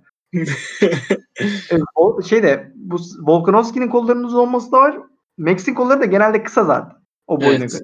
Ay İkisi abi birleşince Max'in uzun bir reach'e sahip olduğunu düşünsene. Böyle bir 75 inç Çok falan. Of, ba- bayağı yani durdurulamaz olurdu belki. Aynen öyle. Mesela ilk maçta Volkanovski reach'ini çok güzel kullanıyor. Mesafesini Evet. çok güzel kullanıyor. İçeri sokmuyor Max'i. İçeri girecek olduğunda cebi yapıştırıyor ağzına. İşte bazı sürekli de aynı kalmıyor. Sürekli dinamik. Bazen sağa doğru adımlayıp solla counter yapıyor. Bazen tam tersini yapıyor. Her şeyi yapıyor. Max içeri girmeye çalıştığında. İşte bazen yumruğu almayı kabul edip inside leg vuruyor bir tane. O e, bacağının içine, dışına, kalfa, baldıra her tarafa vuruyor. Evet. Zaten bacak komple iptaldi. Sürekli stance değiştirmek zorunda kalıyordu Max. Şimdi kolp alamazsın burada. Zaten maçı da kazandığını iddia ediyor. Maçta kazandığı round yok. Neyi kazandığını iddia ediyorsa onu da anlamadım. Ee, ya dediğin gibi ikisi de benzer bir oyun oynadı. Volkanovski daha iyi oynadı oyunu. Çünkü hem punchları daha gü- kuvvetliydi. Daha güçlü punchlar vuruyordu. Hem daha accurate olandı. Hem de volume'da daha üstü. Bunları yaparken leg kickleriyle mobilitesini aldı Max'in büyük ölçüde. İşte counter'ları çok başarılı. Distance kontrolden bahsettik. Ee, söyleyebileceğim bir tane geliştirebileceğini düşündüğüm unsur Volkanovski'nin bence takedown attemptlerin, attemptlerine daha önce başlayabilir. Hmm. Daha önceden o, onun da bir faktör olarak Max'e dayatabilir kafasını. Hani bunlarda eğer bir başarıya ulaşırsa Max'in takedown defense de muazzam ama yukarıya odaklayıp böyle onun da bir seçenek olarak sunarsa kafayı daha da çok karıştırabilir. Çünkü kolları çok uzun. Orada bir body lock kurabilir yani. Elleri arkada kitleyebilir ve o sonra slam tarzı yukarı alıp vurabilir. Anladım. Bunu yapabilecek fiziksel özelliğe sahip. Bu şekilde bir şey yapması Max'i düşündürecek bir boyut daha katar. Onun dışında Max açısından düşünürsek maçı Max içeri girmek zorunda. Daha agresif olmak zorunda. Dışarıda bu kadar uzun kalır, kalamaz yani. Zaten pressure fighter. Bunu iyi bilen bir fighter ama bunu daha sharp şekilde yapmak zorunda. Eğer zoom'dan çalıştıysa yazık. Geçmiş olsun. Evet. Hepsinden önemlisi leg kickleri çeklemek zorunda abi. Çeklemezse aynı şeyi aynı maçı bir daha izleyeceğiz. Leg kickleri çeklemediği sürece ki şöyle bir durum var. Çeklerse de oyunun bozulma durumu var sürekli. Yani onunla odaklanırsa. Ya orada da Evet. bir trade-off var. Bakalım ne yapacak. Ee, ya çok fazla açıdan benzer bir maç izleyeceğiz. Max daha iyi biliyor rakibini. Belki underestimate etti. O kadar hazır gelmedi ilk maça. Bilemiyoruz. Ama ya aynı şekilde gelecekse Volkanovski çok daha büyük bir fa- favori olacak. Ee, onun dışında benim Max'te gördüğüm ve bu, neden daha fazla kullanmadığını merak ettiğim bir şey oldu. Sabah izledim dedim ya bir daha maçı. Üçüncü roundda bir tane diz vuruyor abi. Çok güzel zamanlıyor. Gelişini çok güzel anlıyor Volkanovski'nin. Girdiği anda karın bölgesine çok güzel bir diz vuruyor. Bunları daha çok daha sık kullanabilir. Çünkü reach'te dezavantajı var ama boyda avantajı var. O dizi çok rahat bir şekilde karnına hatta çok fazla gelirse Alex kafasına kadar kaldırabilir. Evet. Ve o decision şey distance kontrolü muazzam görebilen bir isim. Bunu daha fazla kullanarak enerjisini Volkanovski'den alabilir bence. Niye kullanmadı bilmiyorum hiç. O bana ilginç geldi ya. Onu kullanması onun faydasını olacağını düşünüyorum. Onun dışında ben de Volkanovski'nin Max'in çenesini düşürebileceğini çok zannetmiyorum. Zor yani. Çok çok zor bir olay. Volkanovski bir kez knockout oldu hayatında ama welterweight'te. Aynen. Ve head kick'le. Yani welterweight'te head, kick'le. Ya o adam yani Volkanovski'nin çenesi de muazzam. Volkanovski de kolay kolay düşmeyecek. O yüzden dediğin gibi Fight of the Night olabilecek eğer güzel yönde ilerlerse bir maç. Benim de tahminim, benim, benim tahminim Volkanovski decision. Aynı görüşteyim seninle. Bugün çok fazla ayrılmadık Derken derken var mı eklemek istediğin bir şey bu maça? yok abi. O zaman abi şimdi izninle sıradaki maça geçiyorum. Gecenin UFC 251'de gecenin ana maçın welterweight'te e, kemerin sahibi Kamaru The Nigerian Nightmare Usman'la Martin news mu?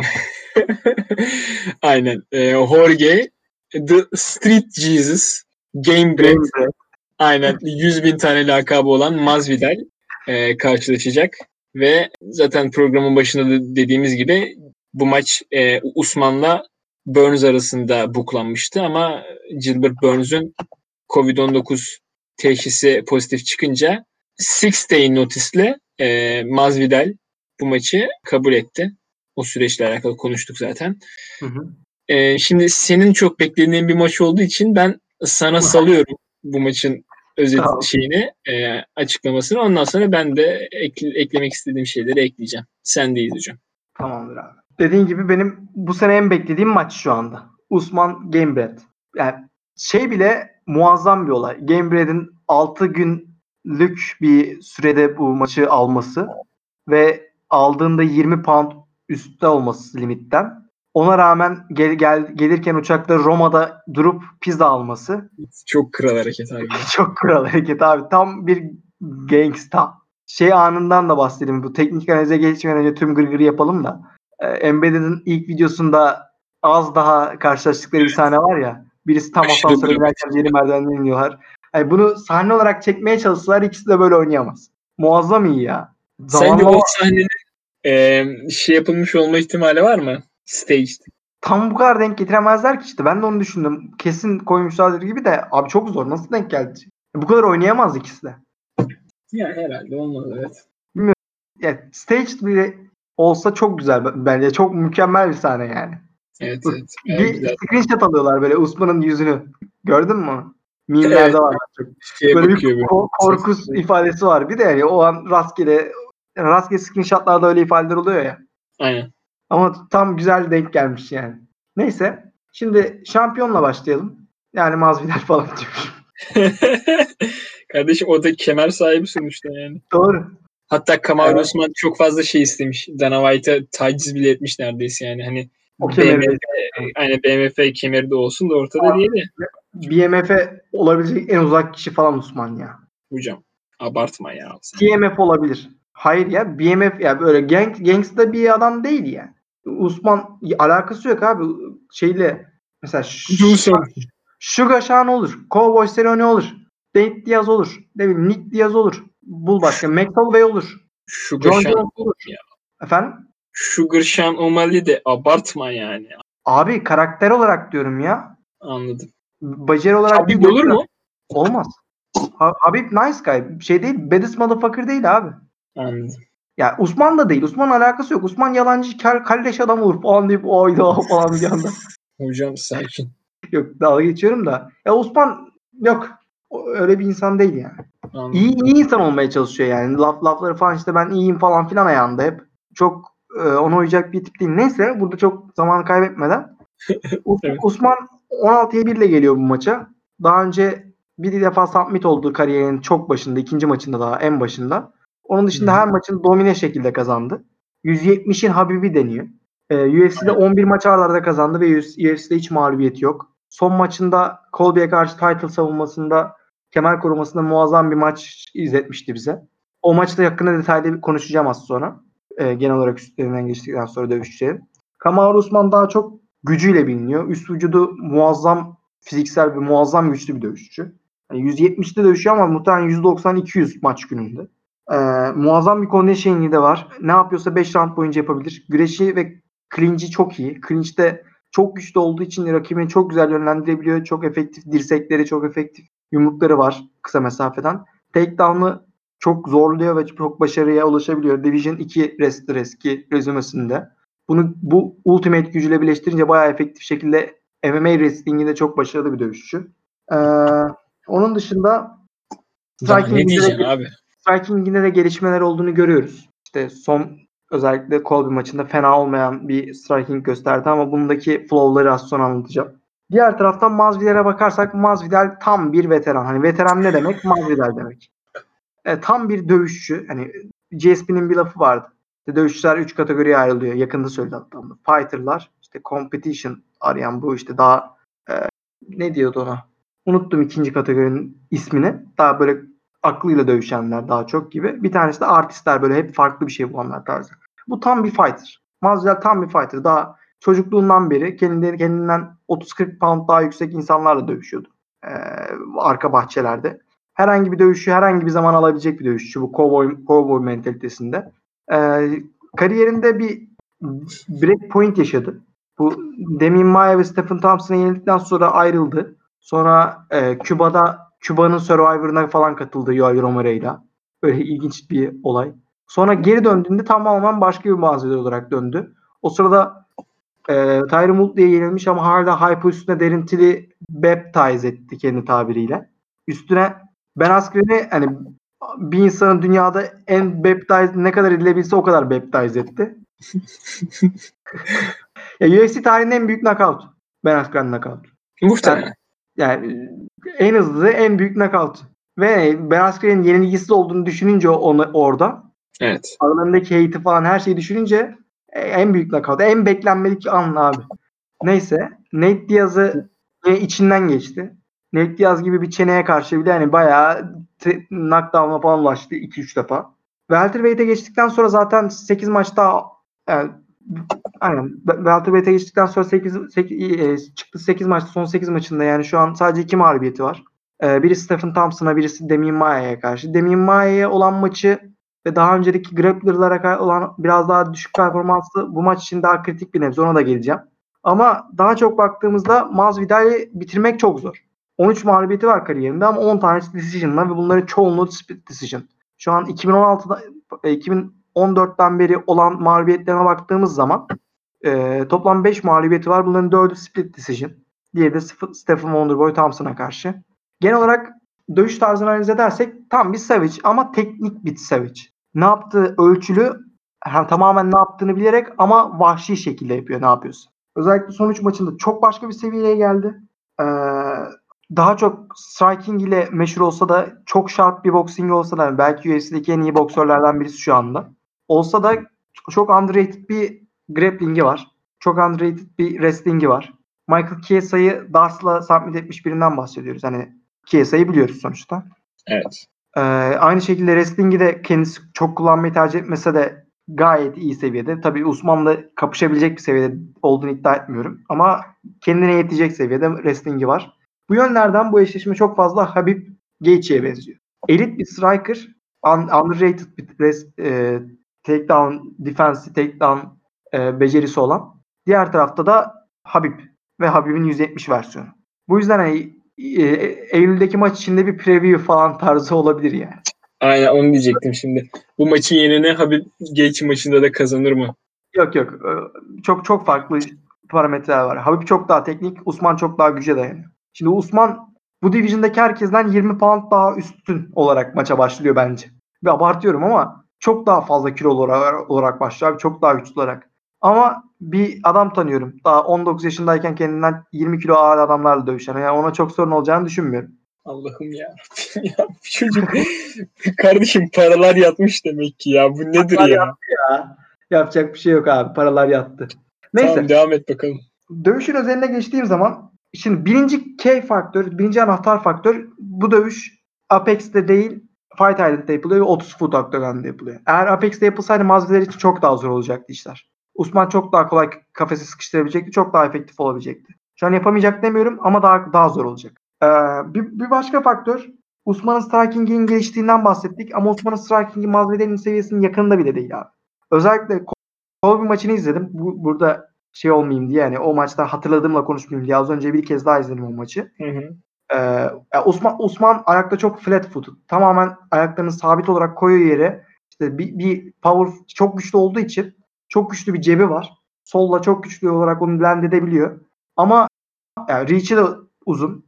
Colby'den uzundu. Masvidal'den de uzun. Bunu yine efektif olarak kullanacak. Ama Colby gibi volüme dayanan ve keskin olmayan bir boksöre karşı bile çok çok çok sıklıkla zorluk yaşadığını gördük maçta.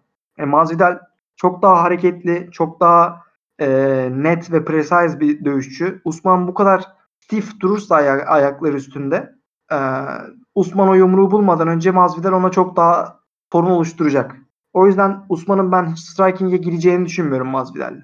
Daha çok kilitlemeye, clinch'e gitmeye çalışacak. Oradan takedown'a gitmeye çalışacak. Burada Masvidal'in wrestling'i bayağı büyük ölçüde sınanacak. İşte Six Day Notice olmasından bahsettik. O yüzden nasıl döneceğini işte Osman'ın kardiyosunu da düşününce Masvidal'in ne kadar kardiyosunun yerinde olduğunu bilmiyoruz. Ama Poirier'in ve Masvidal'in açıklamalarından gördüğümüz Masvidal her gün Usman aç- hazırlanıyormuş zaten. Bo Nickel'ı yani 3 3 kez NCAA Division 1 şampiyonuyla çalışmış. E, karantina sürecinde boxing koçuyla aynı evde kalmış ve her gün boks çalışmış kendi skilllerini şartlaştırmak için ve Poirier ile spar yapmış sürekli. Bu Poirier'in maça hazırlamış. Yani birazcık bunları tahmin edebiliyormuş. Yine de bir kamp yapmak kadar etki olacak bir durum değil bu. Ama Usman açısından da şöyle bir küçük sorun var. Tam kamp yapmış olsa da Burns için yaptı. Yani yerde nasıl submit olmam diye çok fazla çalıştı. Ana ana ana temeli olduğunu düşünüyorum yaptığı çalışmanın. Ayakta belki daha kolay bir daha bruiser'a karşı al, e, çalışmıştı striking'ini. Şimdi çok daha teknik, çok daha keskin bir dövüşçüye karşı dövüşecek. Ya Osman'ın stratejisine çok büyük etkisi olacağını düşünmüyorum. Çünkü Osman'ın stratejisi belli. Köşe mesafeyi kapat, yere al. Yani mol tamamen. Mol yap. E, Ama yine de Masvidal çok farklı bir isim. İşte bu Octagon'un size'ını düşününce, Masvidal'in çalışma temposunu düşününce, geldiği hype'ı düşününce, şu an çok daha farklı şekilde geldiğini düşününce e, çok ortada bir maç. Eğer Masvidal takedown'ı yeteri kadar durdurursa son yani hepsini durdurmasının olasılığı yok. Usman yer alacak kesinlikle. Ama Masvidal hızlı şekilde kalkabilirse, yeteri kadar durdurabilirse ayakta çok net bir üstünlüğün olduğunu düşünüyorum ben. Özellikle Colby maçını tekrar izledikten sonra. Colby maçında 1-2-4'ü Colby kazanıyor abi. Sen nasıl puanladın bilmiyorum da. Eğer Colby'nin çenesi kırılmasa ya da köşedeki adam gelip Colby'nin çenesi kırılmış diye son roundda Usman'a bilgi vermese o maçı muhtemelen Colby kazanacaktı. Colby'nin çenesinin kırılması dünyanın en saçma şeyi. Yumruğu vuruyor, geri çekmiyor sonra. Eli aşağıdan indiriyor ve ağzı açık şekilde giriyor yumruğa. Evet. Abi ağzına açık girersen tabii çenen kırılacak. Böyle ap- yani bilmiyorum çok aptalca bence. Ya o maçın içerisinde olabilecek bir şey yani. Ya ben ilk defa gördüm. Doğru olabilecek bir durum. Özellikle tecrübesizse. İyi, yani Usman'ın durumu da aynı. Te- tecrübesizler abi ayakta ikisi de. Muhtemelen Usman ve Covington ikisi de bu division'ın en iyi iki dövüşçüsü. Masvidal'e bayılmama rağmen bunu söylerim. İk- İkisi daha komple, daha, daha komple değil mi? Daha iyi iki dövüşçü. Hani pa- sıralama yapınca 1-2 diyebileceğim dövüşçü ama Masvidal çok ters gelebilir. Diyorsun. Hı hı. Ya Usman daha büyük favori bu maçta kabul. Ya yapmış olduğu şeyler şu ana kadar. Ama Masvidal'in bilmiyorum ben Masvidal'in başarıya ulaşacağını düşünüyorum bu maçta. Üçüncü round gibi bir knockout geleceğini düşünüyorum. Çünkü Usman'ın çenesi Colby maçında çok hoş görünmedi. Evet. İki not Doğru. diyeceğim. Birincisi bu. Ee, yani Colby'nin o pillow handiyle vurduğu yumruklar bile Usman'ı sallamış durdu. Ee, yani Masvidal çok iyi de bir teknisyen. Tak, taktiklerini çok iyi oluşturuyor. Bu şeyi gördük zaten. Askren'e karşı ne, nasıl planladığını yaptığı şeyin. Til maçında o e, left overhand hook'u vurmadan önce 2-3 defa fake'ini attığını falan tepkisinin ne olduğunu gördüğünü gördük defalarca. Benzer bir çalışmayı bence Osman için böyle bir operasyon yaptığını düşünüyorum. Bir de etkili olabileceğini düşündüğüm bir şey bu Colby maçında tekrar izlerken gördüm. Abi Osman'ın üst vücudu muazzam güçlü ama alt vücudu çok ince. Diyorsun. Bacakları uzun. Hadi şey kısmı yine biraz daha normal. Bu üst bacak kısmı ama alt bacağı çok uzun olduğu için çok ince kalıyor. Şimdi calf kick'in bu kadar yükselen bir trend olduğunu görünce, Masvidal'in Evet. bu kadar iyi bir teknisyen olduğunu görünce ben Masvidal olsam bu maçta calf kick'lerle parçalardım. Usman'dan her hareketini alırsam beni yere indiremez. Yere indiremezse onu baptize ederim. Ben Masvidal olsam yani calf kick'lerle başlardım maçı. Çünkü ayağa kick kaldırmaktan da daha mantıklı. Yakalatmazsın da kick'i. Yere de inmezsin. Calf kick bence eğer Masvidal kullanırsa bunu çok büyük başarı sağlar. Calf kicklerle dikkati dağıtıp baptize etmeye çalışacak. Ya Usman'ı decision'da yenebilmesi çok zor. 5 Kesin. round boyunca orada duracak. 5 round boyunca seni ele almaya çalışacak. İkinci, üçüncü, belki dördüncü roundda kümülatif bir birikimle knockout etmesi lazım. Ben bunun olacağını düşünüyorum. Masvidal'in aklına güveniyorum ama şöyle de bir durum var. Masvidal için bu win-win. Kaybetse de 6 days notice de almış olacak abi. Aynen öyle.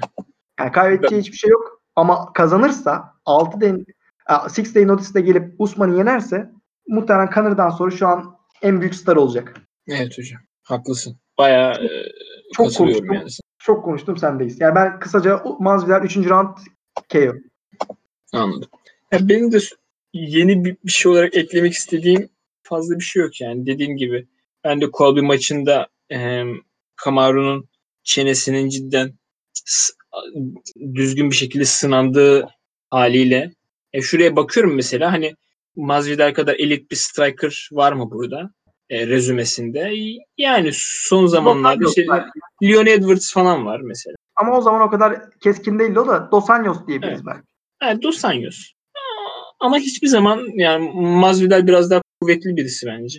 Evet. Ee, yani o yüzden e, burada asıl soru e, how good is Kamaru's chin Evet. bence. Ve how good is Masvidal's takedown defense? Evet.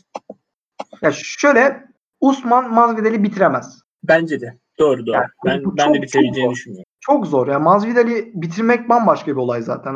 Hani bu Evet. taflıktan bahsettik. Onda da işte bu Kübalı taflığı var. Çok zor Masvidal'i bitirmek. Evet. Sen Masvidal'in yüzünde kesik olduğunu falan hatırlıyor musun hiç? Ya olma Masvidal bak şimdi mesela ben Masvidal'i til maçıyla izlemeye başladım. Hani öncesindeki maçları da işte sonrasında baktım ama böyle hani tamam, yakın zamanda bil, bilmeye başladık aslında yani. Hı? Doğru, doğru diyorsun. Peki videolarda falan hiç gördüm. Abi hiç... her fight konuşmasında adamın yüzü tamamen tertemiz. Evet. Yenildiği maçlarda da yani. Zaten 3 defa bitirilmiş ve en yakın bitirildiği maç ta kaç yıl önce? İşte 2009'da. Evet.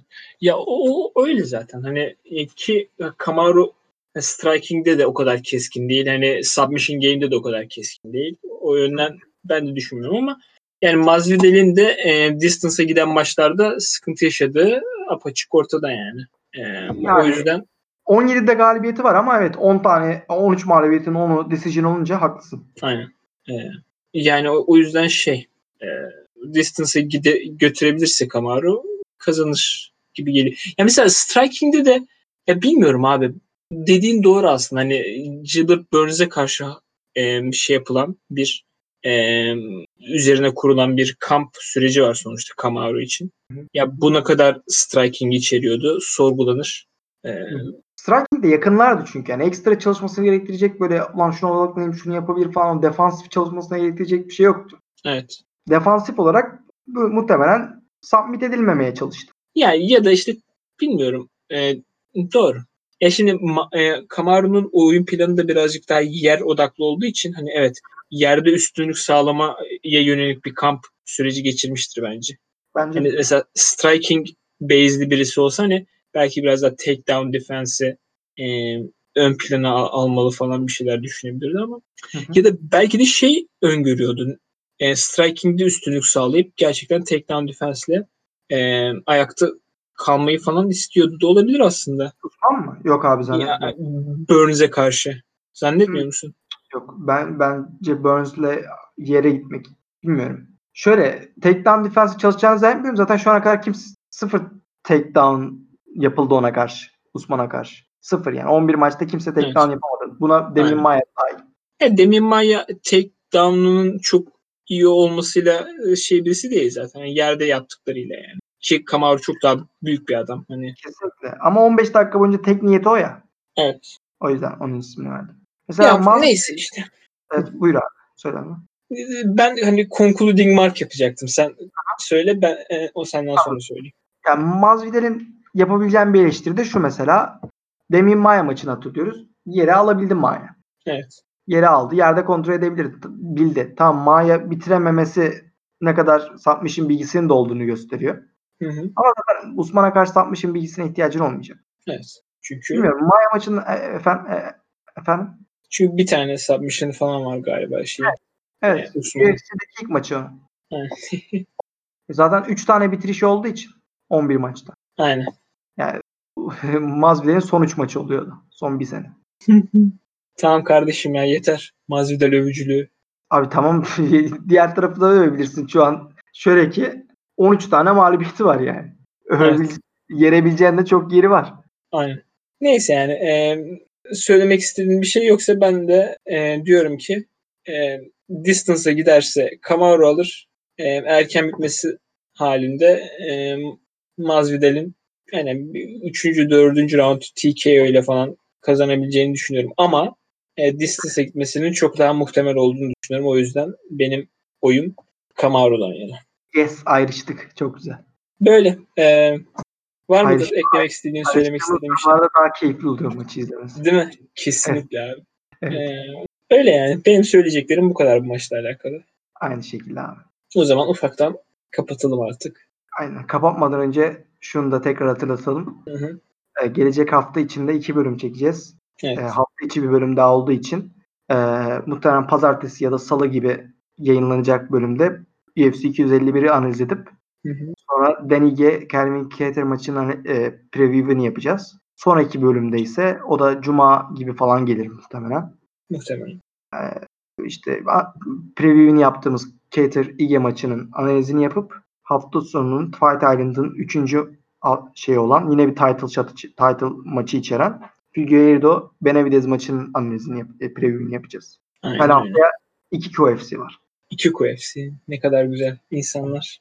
Çıldırıyorlar. Şeyleri, aynen çıldırıyorlar. Lütfen iki değil üç gelsin. Şu anda şey e, herkes sokağa döküldü. Bakayım. Aa, Kaydı alırken hatta. Aynen. Direkt ulaştılar yani buraya. Aynen. Malicim e, sağ ol. E, gecenin bu saatinde bu bölümü çekiyoruz. Cidden. E, 3 şu anda. aynen. Yani videoya başladığımızda ben bitiremeyebiliriz falan gibi düşünüyordum ama bunu sana söylemedim hani düşmesin diye modumuz ama bitirmiş olmamız şu anda beni aşırı mutlu etti yani. Ben teşekkür ederim abi.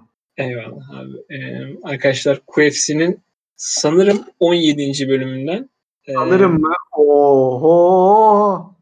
özür dilerim hocam. Ee, Böyle şey mi olur ya? kusura bakma. Ee, ben şu an utandım. Sen yap çıkışı. Yok abi estağfurullah. 17'den devam edelim. Okey. Ee, QFC'nin 17, 17. bak. Bak ya. Uyku çok kötü bir şey değil mi? Evet. Uyku. Uyku değil oğlum. Sen bozdun beni şu an. Eden falan. Neyse. Arkadaşlar QFC'nin 17. bölümüyle sizlerle birlikteydik. Ben Samet, yanımda arkadaşım Mali ile beraber.